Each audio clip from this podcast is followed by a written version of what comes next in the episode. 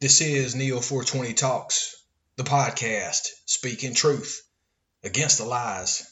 Good God Almighty, I hope you'll find me praising your name no matter what comes.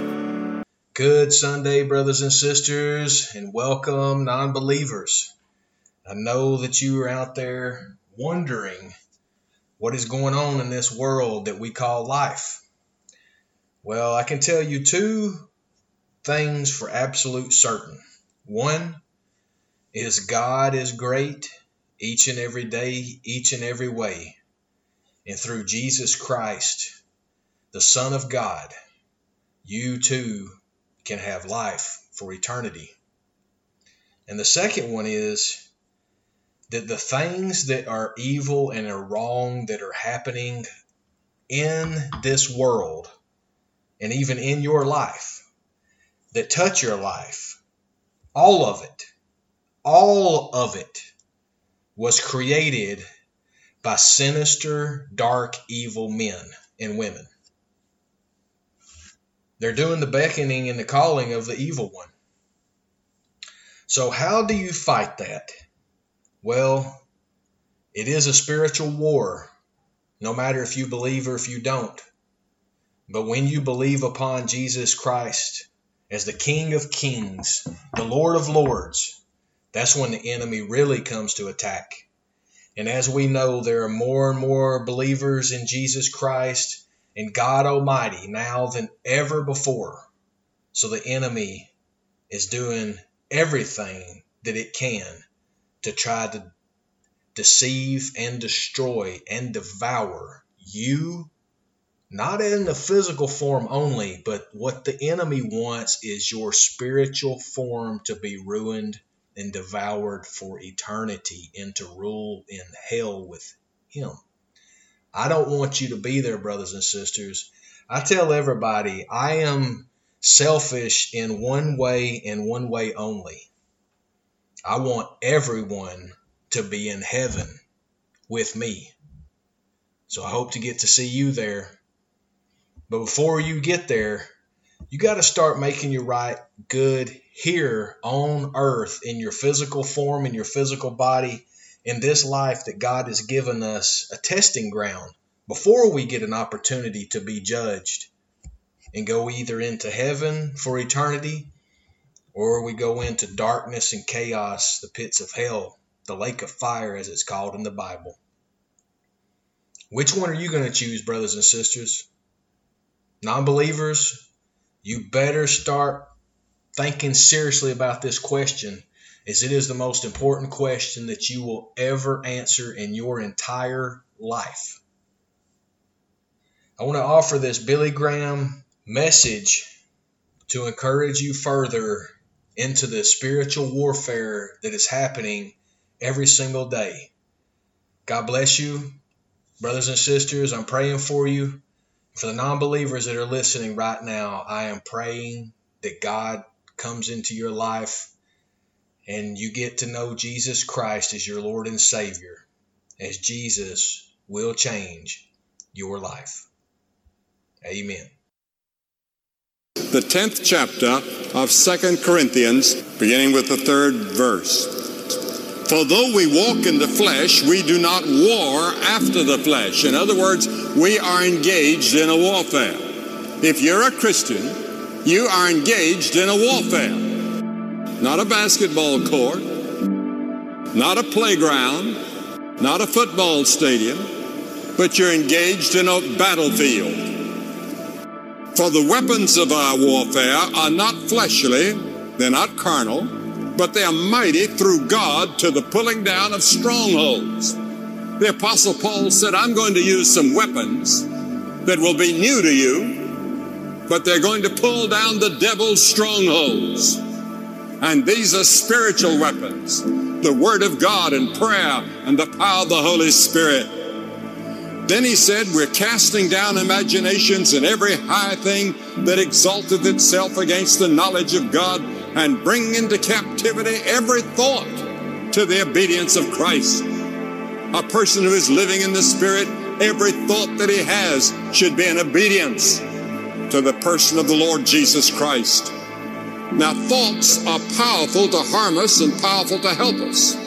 The Bible says, as a person thinketh, so is it. How do you think? What goes through your mind? What do you think about when you're alone? Someone has said plain living and high thinking are no more. One of the most important things in our lives is who's going to control our minds? Proverbs 16:32 says, "He that ruleth his mind is greater than he that taketh a city." Means to rule the thought of your mind. You spend a great deal of time alone, many of you do. So your mind is your only companion. What do you think about? What do you talk to your mind about? That's your only companion, is your mind, for many of you. Isaiah the prophet said, Thou wilt keep him in perfect peace, whose mind is stayed on thee. Do you keep your mind on Christ? And if you get your mind off Christ and you get it on some things you shouldn't be thinking about, do you pray, Lord, forgive me and help me to get my mind back on Christ? I do many times. Now, the Bible says, first of all, that the mind, your mind, is at enmity against God. Your mind does not want to do anything about God to start with. In Romans 8 7, it says, The carnal mind or the fleshly mind is enmity against God, for it is not subject to the law of God, neither indeed can be. The Apostle Paul wrote to the Colossians in the first chapter and said that until they had come to the world, come to Christ, they were alienated and enemies in their mind enemies of God, alienated from God, separated from God in your mind. And your mind was a part of that decision. Such a mind will not obey the law of God. It commit, it submits to sin. It minds the things of the flesh. The Bible warns against having that kind of carnal, fleshly mind. That mind that is dominated by the devil or by selfishness. And then the mind is not only enmity against God, but it's also a blinded mind. 2 Corinthians 4 3 says, In whom the God of this world, that's the devil, hath blinded the minds of them which believe not. He has power, he has supernatural power to blind your mind. And you let him, you have to let him. And if you let him, he can blind your minds. I cannot account for the apparent veil that hangs over the hearts of some people. Many people very close to the kingdom of God, many people surrounded by a believing family. I know a young man right now surrounded by a believing family, reared in the church, reared for God. He heard the blessing said at the table at every meal, and today he's way out in left field on drugs, sex, all the rest of it. Blinded by the God of this world.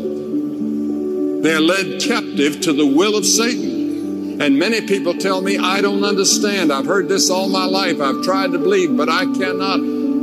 They're blinded. And the only person that can open your eyes to the truth is the Holy Spirit. And you must ask Him to come and open your eyes supernaturally, which He will do tonight before you leave here, if you will allow Him. Yes, your mind is at enmity with God, your mind is blinded. But then there's the doubtful mind the Bible talks about. In Luke 12, Jesus said, Neither be ye of doubtful mind. The Bible warns against the double minded person. James says a double minded man is unstable in all his ways. And this carries with it the idea of a person who wishes to secure both worlds. You want one foot in heaven and one foot in the pleasures of this life. And you cannot. You've got to go one way or the other. So there are many of you that are torn between your sinful pleasures and appetites and your desire for heaven and you know that you can't have both. And you've got to make a choice.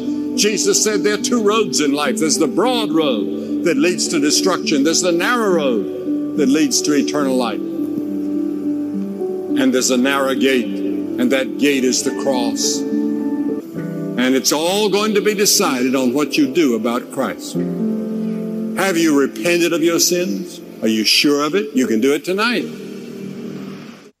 Stay prayed up, stay repented, get to know Jesus Christ as He will change your life.